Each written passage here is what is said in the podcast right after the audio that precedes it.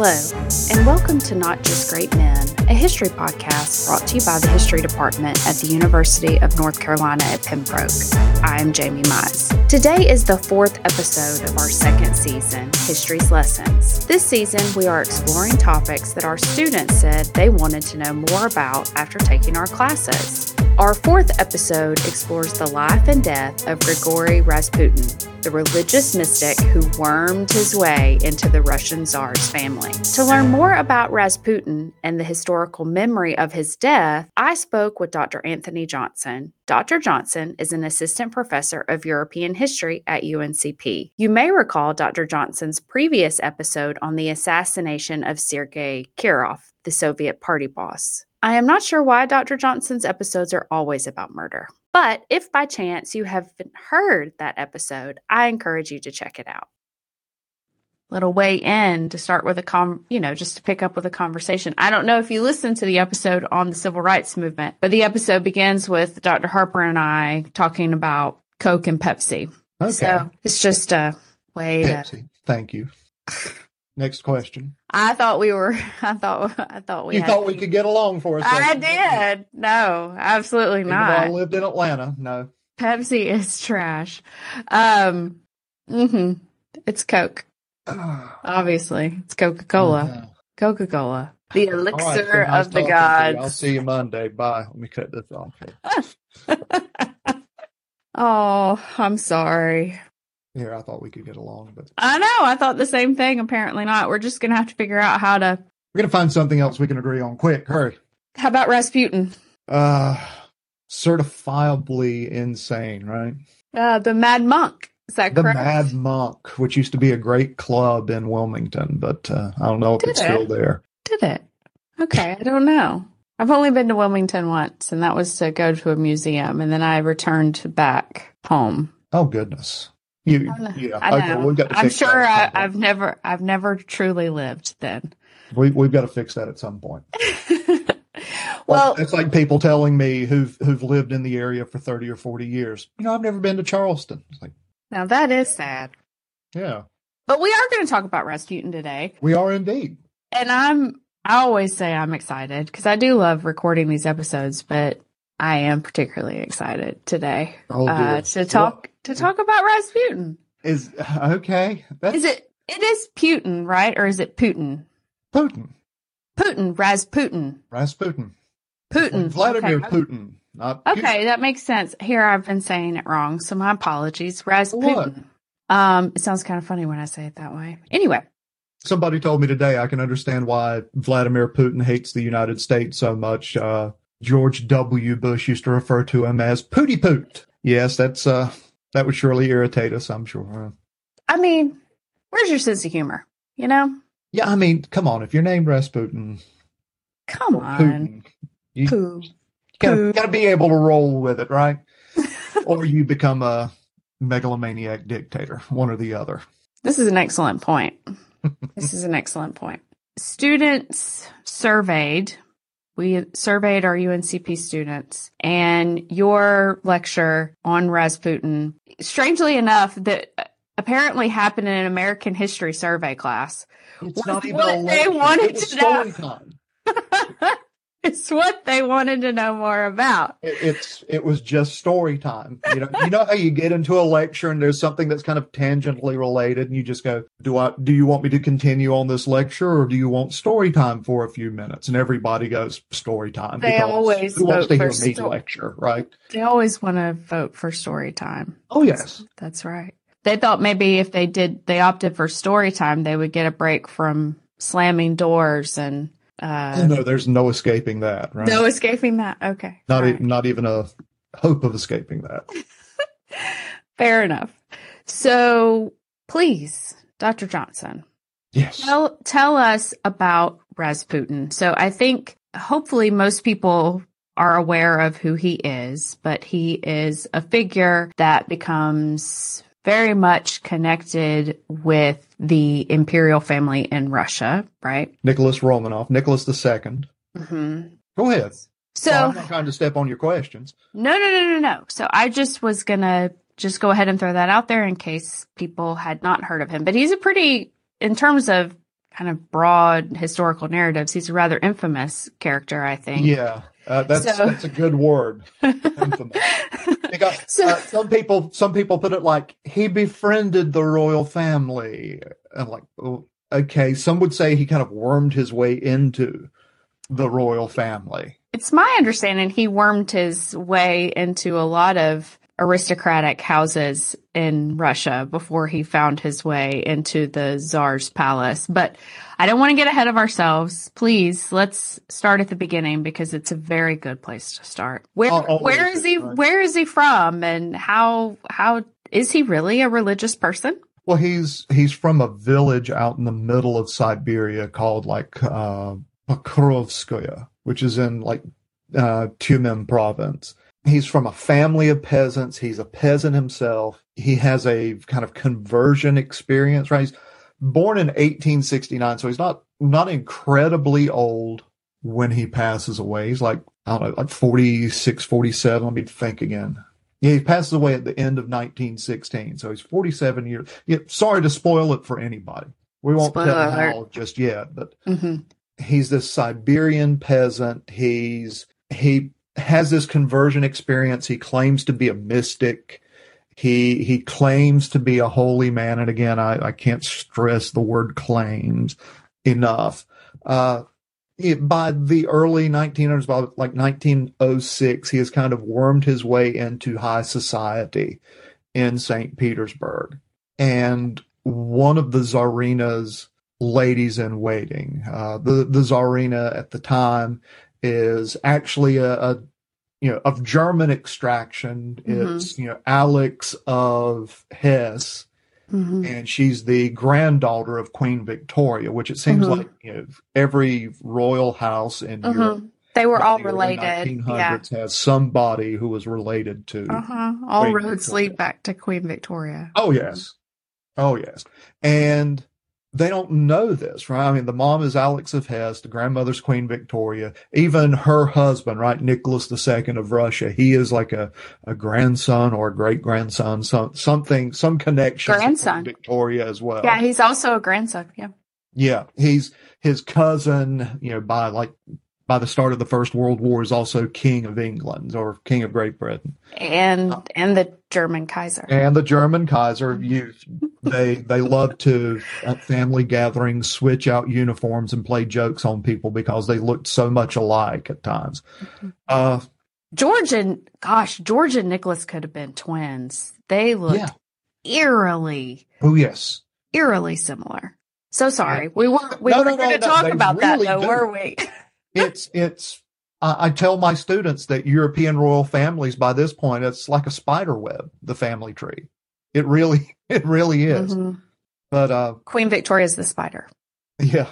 She uh and we don't know how this happened, but there's a there's a mutation in the in the family genes at some Mhm. point, hmm and that gets passed down through members of the family. The the disease is hemophilia. And uh, for those of you who don't know, right, it's uh, it's really a clotting disorder. hmm This is typically carried by the women, and so Mhm. the the Tsarina who changes her name to Alexandra when she gets married to Nicholas. Uh, Alexandra really really takes this hard because she feels like you know I have passed this on to my child. Uh, the the men are generally speaking, although not always the case, but generally speaking, they're the ones who exhibit the symptoms, and the women are the carriers. So they've got five children, Nicholas and Alexandra, four daughters and a son. And according to a law passed by Paul after his mother, Catherine the Great, passed away in 1796, only a man can inherit the throne. Women cannot inherit the throne of Russia. And so Alexei, even though he is the youngest, he is the heir apparent. Alexandra really, really feels a lot of guilt, feels a lot of responsibility. It's like when the child was born, when when Alexei was born in 1904, they they didn't know, they didn't Right. understand. They Right. they cut the umbilical cord, and he would not stop bleeding. hmm And the estimates are he may have lost like a ninth or an eighth of the overall blood. And, and that's, I mean, that's dangerous, dangerous, dangerous. Yeah. And so Alexandra is incredibly, okay, I'll use the word incredibly susceptible to somebody who can say, I'll help the child. Sure. She's desperate. And, yeah. And, and Rasputin kind of worms his way into the royal family because by, gosh, 1906 or so, he's also proclaiming himself as a faith healer. Mm-hmm, mm-hmm, mm-hmm. And when you're when you're feeling the level of guilt and you're feeling the level of desperation that Alexandra is feeling, Mm-hmm. you, you'll grasp at any straw. Well, because Rasputin wasn't the first person, right? Oh, No. There had been another person, some there- sort of uh, faith mystic that she had kind of brought into the household before Rasputin. Exactly. And that- there and there are always doctors around. yeah, A- And even from the time that Alexei is a little boy, they assign two naval officers to him to make sure that he doesn't, you know, bump his leg against a, you know, a table corner or, you know, doesn't get injured at all. They're there to keep an eye on him. And by all accounts, this kid is even more rambunctious yeah. because he knows that he's got people there kind of looming over him on Mhm. every step. And he just looks to see what kind of trouble we can get into, right? Mhm, mhm. Which, Yeah, uh, because- of course, even further wreaks havoc on Alexandra's nerves. Sure, because you bring up a good point that it's not so much even the concern of him breaking his skin and then bleeding. It's most of the time when he has serious episodes where he has to be put to bed and there are these high stress situations is because of internal, Yeah. you know, I mean, internal and- bleeding. Yeah, internal bleeding is was particularly bad for him. I mean, uh, one example is like in August of 1907, he he fell and hurt his leg playing, and that triggered an internal hemorrhage. hmm And, and by that point, like I said, by 1906 or so, Rasputin is proclaiming himself as this faith healer. hmm And, and Rasputin, by the autumn of 1907, has kind of latched himself to the royal family as a faith healer for Alexei. And this is the thing, right? He's, he, you know, the young Tsarevich is in pain. He is, he is writhing in agony. And Rasputin tells him, don't worry about it. The pain is going to go away. God has healed you. hmm And within a matter of a few days, the swelling goes down. He's running around and playing again. And Alexandra is like, yes, this is what we need. This is what we've been looking for. And that's, that's not the only time that something like that happened. But by this point, Alexandra is like, you know, the doctors, doctors are one thing. Rasputin is something else. Well, and I think, uh, at least my understanding is, you know, he had that calming presence and not even so much for Alexei, but for the parents who every single time he had one of these episodes were absolutely panicked. And, and that's, yeah, that's important to remember too, because children pick up on their parents' cues. Mm-hmm. And if Mhm. the if the parents are a nervous wreck, then that's that's going to you know that's going to affect the child. If the child's hurt and wounded, bleeding internally, and the parents are in a panic, the children can pick up on that. And so it's not just calming Alexei, it's calming Alexandra. Right. And uh, by by a lot of accounts, Nicholas II, who's czar at the time, he just he really doesn't care for Rasputin Mm-hmm. but he sees how his wife is. Mm-hmm. And so he, he kind of tolerates this. Right. He tolerates this man's presence because if it makes her feel better, okay, fine. I'm I sure can people are. I'm sure people are wondering too if anybody's ever actually seen a picture of Rasputin. They're probably wondering how in the world could a man with crazy eyes like that be a calming influence on anyone? Well, there, some people speculate that he used his eyes to hypnotize people. Ooh.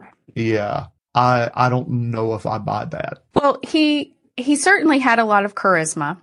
He did. You got to give him that. And then I also heard that Um, I think the the accusation for a long time is that there was an improper sexual relationship with him and the Tsarina, and my understanding is that that is not true at all, but that he was making his way around St. Petersburg and having a number of trysts with other leading women of the the city, Yeah. leaving He's his poor a- wife in Siberia. Yeah, he's got a. The stories are that he had a peculiar way of looking at sin and salvation. Mm, He's like you know, your everyday average person getting saved. You know, if your everyday average person gets saved, then they're just going to experience everyday average salvation. If you want to experience truly powerful salvation, you've got to be a heck of a sinner.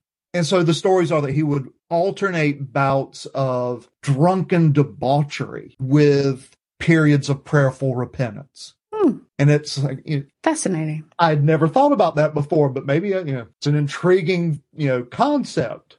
I don't know Mhm. how he came up with this particular concept. Yeah, I, d- I don't know. I don't think Paul would approve. No, that's, uh, that's not, that's not scriptural, right? No, I don't think so. You're not going to find that in the Bible anywhere. No. But Paul didn't This- tell the Church of Corinth that. No, that is not Yeah. what he told This- them. this is like his spiritual conversion, uh, conversion, his spiritual awakening. And he feels, you know, this is how it's going to work for me. hmm hmm And so, yeah, he just alternates drunken debauchery with prayerful repentance. That's ah, that's a heck of a combination, right? It's a very yeah, you got to be a busy man. fantastic sinner if you want to experience really great salvation in his mind. Is it because of all of, I mean, the fact that he's, you know, sleeping with everybody's wives, that he's gotten too close to the czar's family? Is it a combination of all of those things that eventually lead a number of leading figures to say we have to get rid of him? Or is it something else? It, it's a combination of factors. You cannot dodge the reality of what's going on at the time, the 1st Mhm. World War, hmm and Wait, historical context is important? yeah, who'd have thunk it, right? Oh my you can't, you can't dodge it because you know the first world war breaks out in the summer of 1914 you know but you know in a matter of a few days every major power with the exception of italy and don't come at me with wait a minute is italy a major power? But but every every major power is at war. Uh and the war goes by all accounts very very badly for the russians uh, the the example I give is the the fate of the Russian Second Army under Samsonov, who you know, his army is almost completely annihilated. It's like 150,000 men. By the end of the Battle of Tannenberg, they're down to 10,000. Mm, mm. And as they're you know slogging through a Prussian swamp trying to get back home, Samsonov just keeps repeating, "How am I going to do? How am I going to tell the Tsar?" Mhm. what has happened what how, how am i going to explain this he's going to want answers and i how am i going to give him i don't know what to do Mhm. how am i going to Mhm. handle this and they set up camp for the night and rather than face the czar samsonov kills himself the Oh, wow. defeat is so bad Yeah. and it doesn't get any better Mm. in the space of about a year, the Russians suffer several major defeats. They seem to do fairly well against the Austro-Hungarian forces, not so much against the German forces. Mm. And in September of 1915, Nicholas II makes the decision that he is going to go to Stavka. He's going to go to uh, the the Russian military headquarters, which at the time is just outside of Mogilev. He, he's I'm going to go to Stavka. He he fires the commander in chief, who was at the time I think his uncle, but he he fires the commander in chief of the Russian military, and he assumes direct personal control over the affairs of the Russian military. Good idea or bad idea? Oh, it's completely horrible. he, he's he's of the impression that his presence will make the Russian soldiers fight harder and that they will win just by him being at Stavka. And he's not a military man. He doesn't know what to, well, I mean, he has some military training. But he doesn't understand what to do in this situation. So while he is at Stavka, he goes for long walks in the woods. He chops down trees and cuts up firewood. He, you know, telegraphs Alexandra and says, you know, things are really nice. Why don't you send Alexei to, to and he can, he can be here with me and kind of keep me company. And, you know, the folks around me can keep their eye on him and he'll be safe. But the Russians keep losing because it's not a question of the Russian fighting spirit. I mean, by all accounts, the the Russians are brave, bold, courageous, and horrifically equipped. Mm-hmm. They don't have the tools necessary to fight this war. And Nicholas's presence at Stavka isn't going to do anything to change it. Right. It will, however, make him personally responsible for every military failure and setback Right. because he has taken on this responsibility himself. Mm-hmm. And while he is in Stavka, Alexandra is in power in Petrograd. As you know, St. Petersburg has been renamed during the war. St. Petersburg sounds too Germanic. Petrograd sounds Russian. Mm. And so he leaves Alexandra in power in Petrograd. She spends most of her time at Tsarskoye Selo, this czarist village outside of Petrograd. But she is deeply under the influence of Rasputin.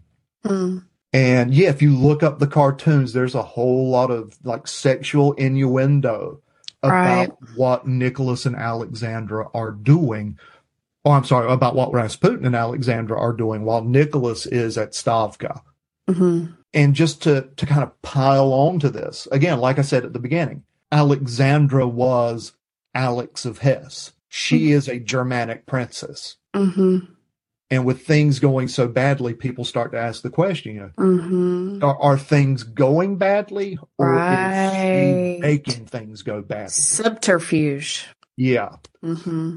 And yeah, how badly is Rasputin, you know, how badly is he shaping the the situation in Petrograd? What is he doing? You know, he'll whisper in her ear, don't you? I think this advisor needs to be fired. And Alexandra will fire him.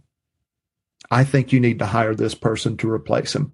She hires this person to replace him. And so he is, he has a lot of sway over Alexandra. And again, he is absolutely not a, you know, everyday average humdrum person. He is, he is already a controversial figure. Right. Before any of this happens. Right. And this just kind of throws fuel on the fire. No, yeah, he's, they've already, somebody already tried to kill him once. Did they? Somebody tried to kill him in the summer of 1914. How? A, a peasant woman, and I cannot remember her name right now to save my life. She's like, Oh wait, now that you say that, I think I remember. She Yeah, stabbed him. She she stabbed, stabbed him. him in the stomach and he nearly That's died. right. That's right. I remember that now that you mentioned it. Yeah. Okay. Yeah. All right. So we have this context of World War One. Mhm. He's unpopular. The Tsarina now questions are beginning to emerge about what exactly is going on. Nicholas has attached himself to the war effort that continues to go poorly. Discontent is rising, I would assume. So who are the individuals that decide that something needs to be done about Rasputin? We've got a a cluster of conspirators, but the three main names to remember: Prince Felix Yusupov, who again, Prince. He's a prince. He's a member of the royal family. He's one of the wealthiest people in Russia. The Yusupovs, as a family in general, were incredibly wealthy, and he marries into this wealth. He's he's not a Yusupov by birth, but he marries Irina Yusupova, and he takes her name. Uh, another conspirator, another member of the royal family is Grand Duke Dmitry Pavlovich. Uh, and you've got a very, very conservative politician by the name of Vladimir Purishkevich. And these are the three main guys. And they are, Why are what is their interest in this? they believe that Rasputin's influence over the Tsarina threatens the very existence of the Russian Empire. Okay. So that they're not their wives haven't had relationships with Rasputin. It's nothing personal. It's more of Not that I've been able to dig it's a patriotic patriotic motivation. in, in fact, there's there's no evidence that like the lead conspirator Yusupov, uh, his wife Irina, by all accounts, was one of the most beautiful women in all of Russia, Hmm. and she she never met Rasputin. And that's one of the ways they actually lure Rasputin to Yusupov's palace on the Moika Canal. It's actually the Moika Palace. Oh. Is that, you know, Irina would like to meet you. Oh. And- You know, Rasputin being the guy that he was, like, you know, Mhm. I'd kind of like to meet her as well. Mhm. But there's there's nothing that I've been able to dig up that says that you know, like Pavlovich and Purishkevich, their their wives were involved with him in any way, shape, form, or fashion. Okay. So it's not personal, it's patriotic. That's that's what they think. They think that by killing Rasputin, they're going to save the Russian Empire. Okay. Now we have to move on then to the dinner because there's so much myth around this dinner. The fact that Rasputin was absolutely indestructible. Do you want the myth or do we want the reality? I don't know. Do we think people are familiar with the myth? I don't know. Let me tell you this: the myth has probably become far more important than the reality. Okay. the the myth is concocted eh, by Yusupov. hmm And I guess it's, you know, concocted in such a way to show just how evil Rasputin was, right? Look at how Ah, hard we had to fight to kill this guy. Yeah. And so the myth of Rasputin's death has kind of taken on a life of its own. Mm. And I always tell my students about like historical memory.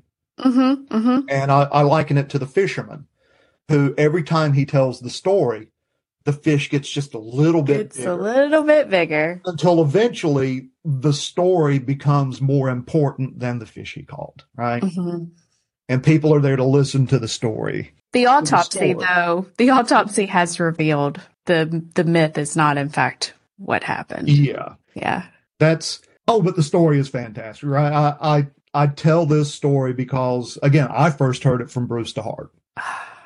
And DeHart would tell everybody, you know, you you take this, you take what I'm getting ready to tell you with a gigantic grain of salt. Because this is the story that Yusupov wanted to perpetrate or perpetuate, rather, I should say. Mm-hmm. Mm-hmm. And it's that, yeah, Yusupov, Purishkevich, and Pavlovich concoct this plan to, to lure Rasputin to Yusupov's palace, the Moika palace, on the pretext that Yusupov's wife, Irina, wants to meet Rasputin. And Rasputin naturally is like, I'd love to meet her as well. Mm-hmm. His wife is not at home. Yusupov has packed her up and sent her off to one of their homes in Crimea just to keep her away from this whole episode. Mm-hmm. But he tells Rasputin, you know, I'll come by around midnight on a Friday night, like early Saturday morning, I guess. Like I'll come by and I'll pick you up and take you to the palace along the Moika Canal. I'm hosting a party, so it'll be late. So I'll, I'll have to come by around midnight. And so Yusupov shows up at Rasputin's apartment. He, he picks him up around midnight. And, and somebody who, who knew Rasputin is kind of behind curtains looking and spying to see what's going on. And they, they visually confirm that, yes, I saw Felix Yusupov pick Rasputin up from his apartment. And so, yeah, Yusupov, you know, picks Rasputin up, gets Rasputin to the Moika palace, and there's music playing upstairs. The other two conspirators are, are playing music to make it sound like there's a party going on. Mm-hmm. And Yusupov tells Rasputin, you know, my guests haven't left yet. They're still upstairs with Irina. Uh, whenever my guests leave, I'll come, you know, I'll come get you and we can sit down and talk. But in the meantime, come with me. And he, he shows Rasputin to the basement Mm-hmm. of the Moika Palace. The way the the basement is kind of split up, and I've I've been in the basement of the Moika Palace, and it is pitch black down there. And they flip on this light during the tour, and there's a full size wax statue of Rasputin looking at you Mm. when they flip the light. More than a teeny bit unnerving. I was about to say anyway, it probably doesn't startle you at all. just just a little unnerving, right? Mm-hmm.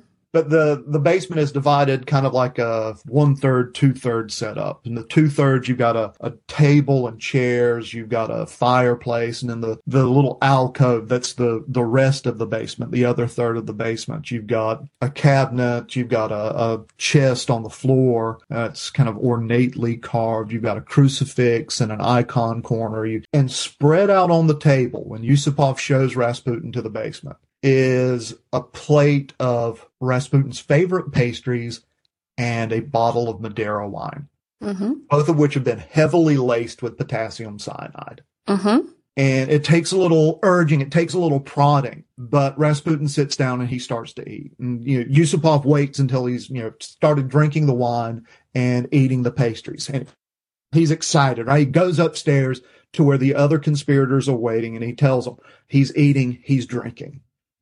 Perfect. So how much, how much potassium cyanide did you put in this stuff? It's like, oh, we, we put enough in to kill a horse. Don't worry about it. Okay. Well, how long is it going to take?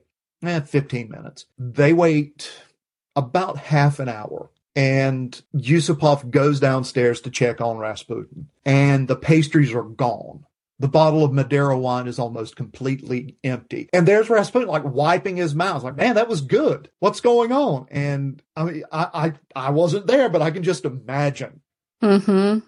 Yusupov just all of the color draining out of his face. Mm-hmm. As this man is not dead. And the story goes again, take it with a huge grain of salt, right?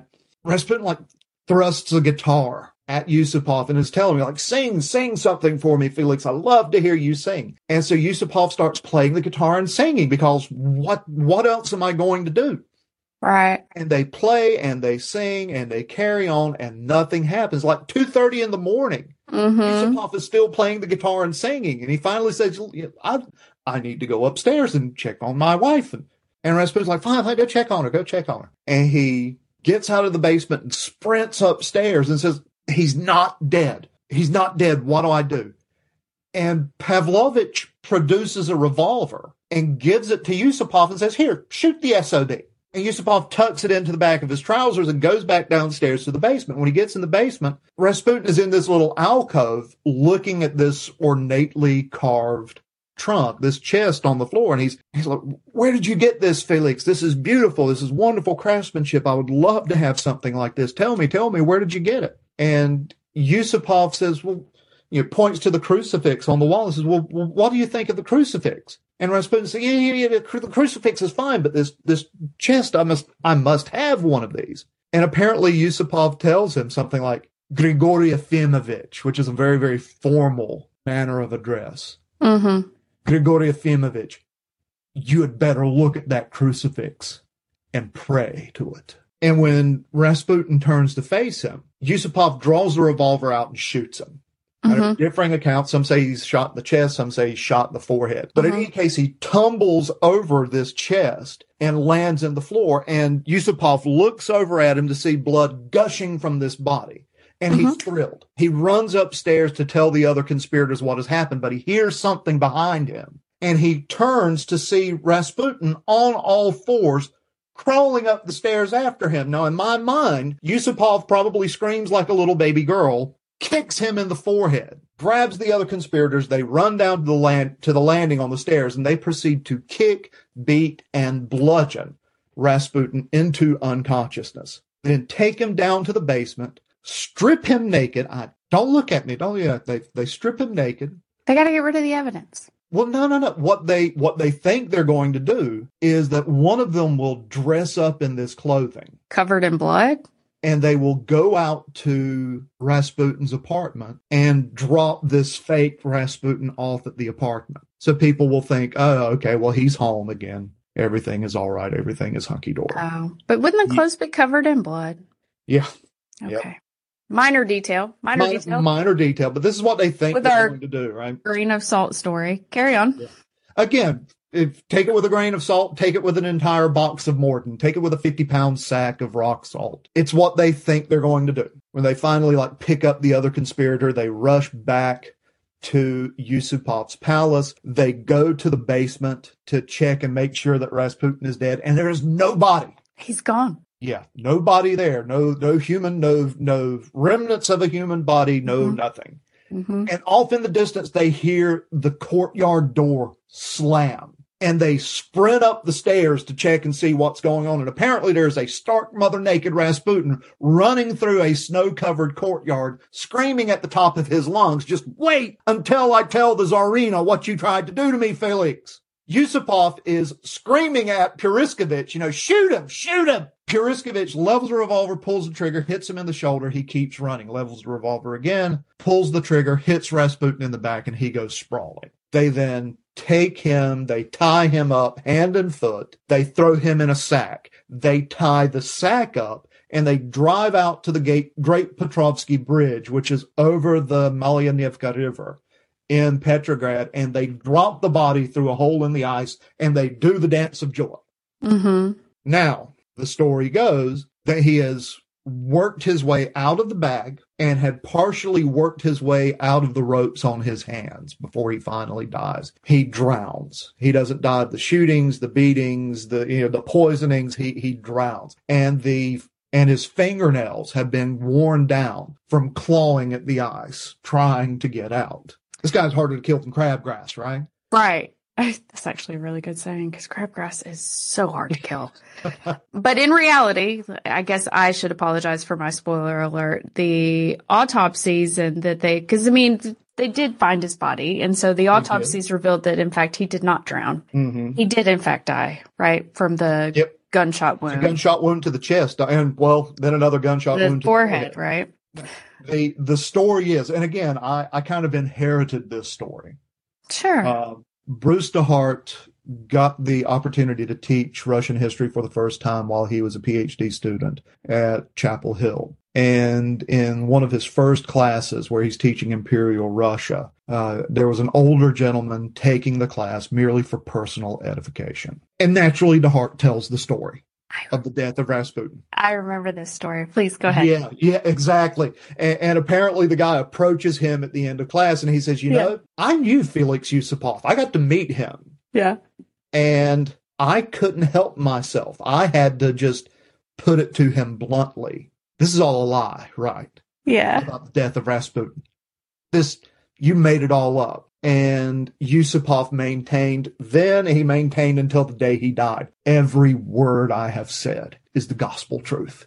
It happened just the way I said it did. Well, you have to say that if you're him. Oh, you got to commit to the line. I mean, don't you? yeah. If it's going to be as big as that sort of thing, you've got to commit to it. You can't Oh, turn yes. back. You can't turn back.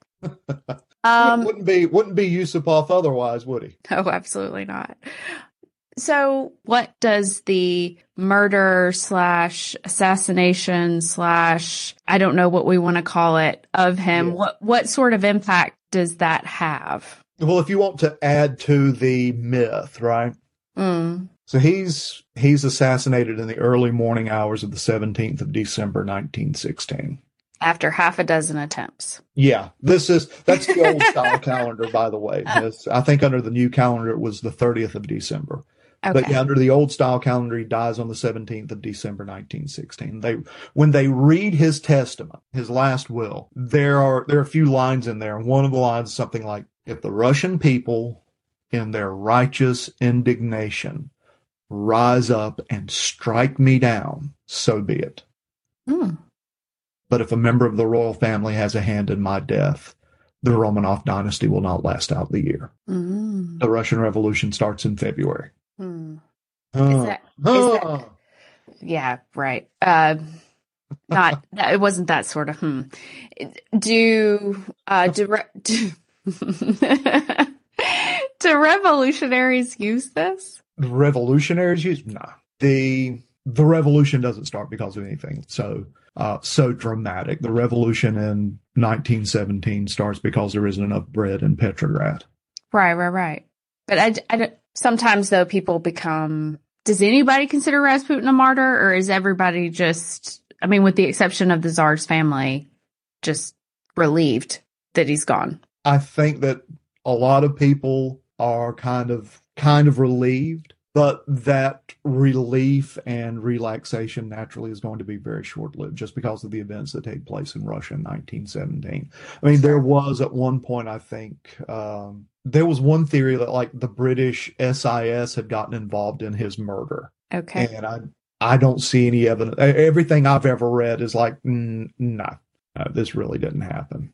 So then this makes me wonder, you know, why is Rasputin so infamous then? Because in terms of his actual real involvement in anything political, high level, like what real threat he posed to Russia, the Russian people, all of that. I mean, it just doesn't seem that he was a threat, really.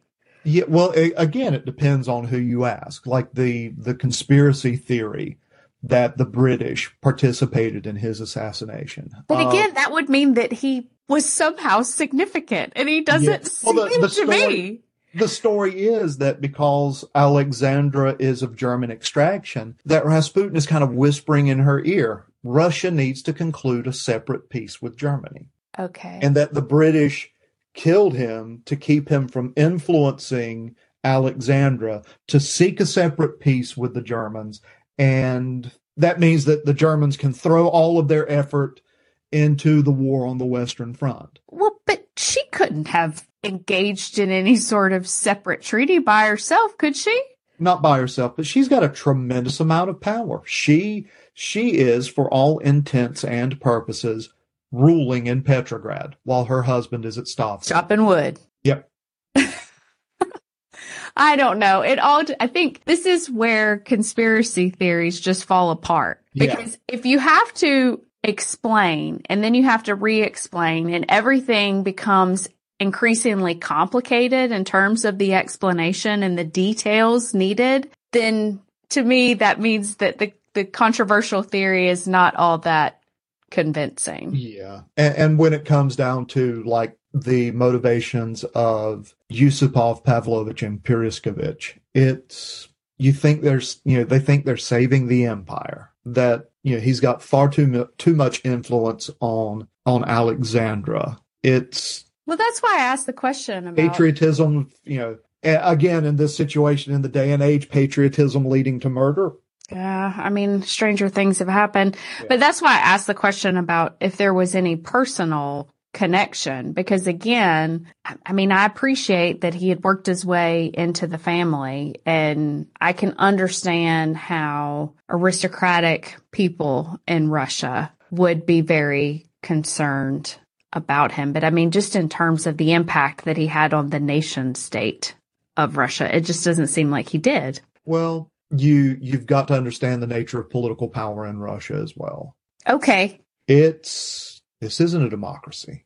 Right. Right. This is an autocracy. Right. Yep. Yep. Yep. Good point. Good point. You're right. Yep. Yeah. And so if you've got if you've got the ear of the Romanov family, Yeah. you've got a lot of power in your hand. Uh, yeah. You're. That's a good point. That's a good point. Very good. Very good. Not that I is it- necessarily agree with the myth at all, but Is also can it just be a thing too that the the story is amazing. His picture makes him look like a a intimidating, crazy slash scary slash I don't know what sort of person, and so he's you wouldn't want to run into this person in a dark alley. No. So he becomes this infamous historical character just because it's so People Cookie? need people like to have an explanation. Right? Uh, it's it's why some conspiracy theories are so are so long lived, right? They they pick up a life of their own. Uh, uh, an example that I give is like the JFK assassination. don't do it. We did it on another episode. Yeah, but but the idea is that this man's death has to mean, Mean something. Something. Yes. It couldn't just come down to the Oswald. it could just happen a by one nutcase Yes. shooting a president of the United States. There's Yes. got to be something, something bigger, something bigger going on. Yeah, exactly. and we we tend to embrace, or maybe not we, but but people tend to embrace this. don't speak they- for me, Dr. Johnson. Yeah. Well, not not for me either. I'm I'm not a conspiracy theorist in my own. you know, I'm not my- either. that's just- But yeah, people like to think that there's something more at play Mhm. here. Right? hmm Yusupov, Pavlovich, and Purishkevich killing Rasputin to save the the Russian Empire. It's like, really? Yeah. But if that's what they believed they were doing, if Yeah. this, if all of the stories and the rumors and the innuendos about Rasputin and Alexandra carry any kind of weight with somebody who who buys into a conspiracy theory, maybe they think this is the way to go. Yeah. No, I see that point. I think maybe why initially it seems so unsatisfactory to me is because I think generally speaking, as historians, we typically don't see things as monocausal. You know, we're forever trying to complicate and nuance things for our students and say, What's no, it doesn't. meaning? Yes, it doesn't just come down to this one thing, you know? And but so, maybe that's but maybe that's when the myth becomes even more important. Important. Yeah. Historical memory. Well, yeah. We look at, yeah, Daniel Bar-Tal has talked about historical memory and like I said, again, liken it to the fisherman whose fish keeps getting bigger every time he retells the story. After a while, we get so entrenched and the story has such value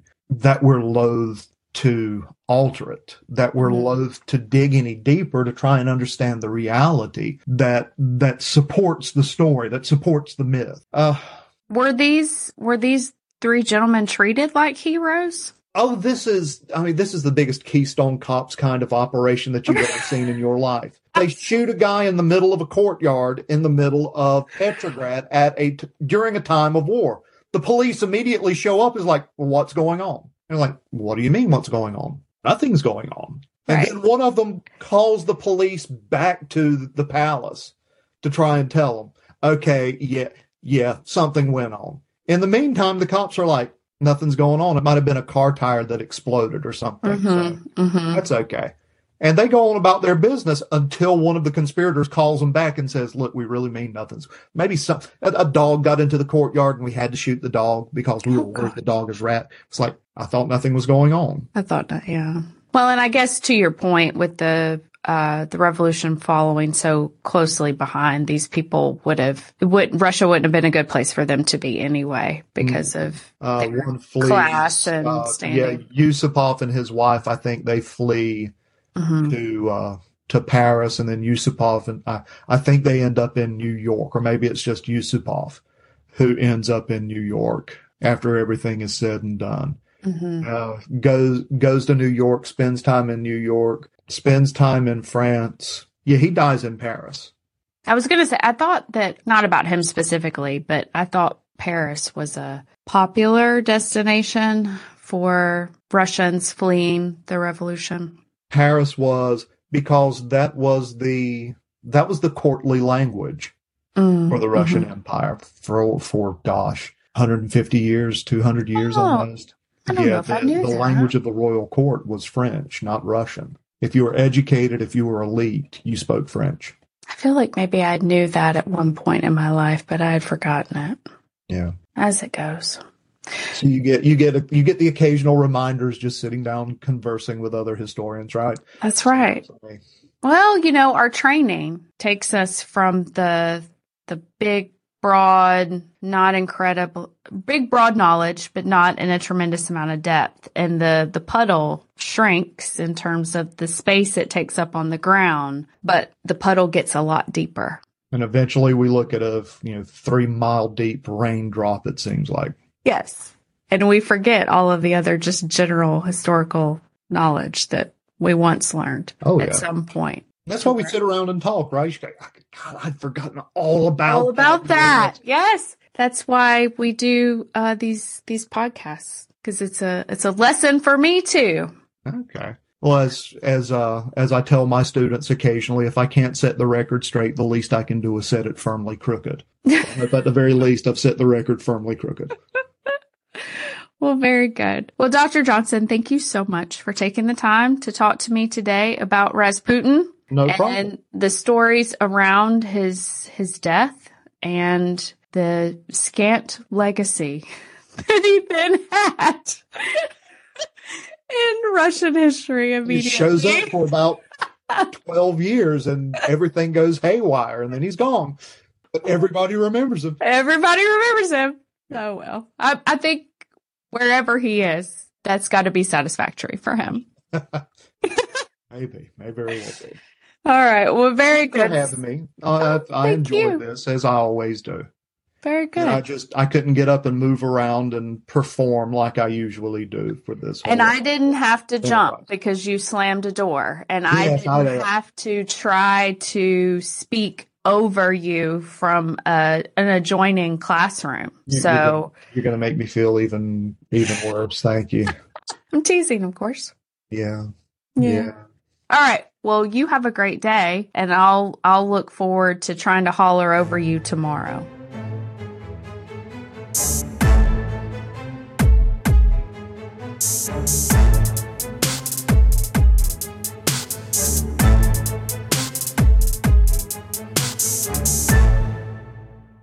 Thank you so much for listening to Not Just Great Men, a history podcast brought to you by the History Department at the University of North Carolina at Pembroke.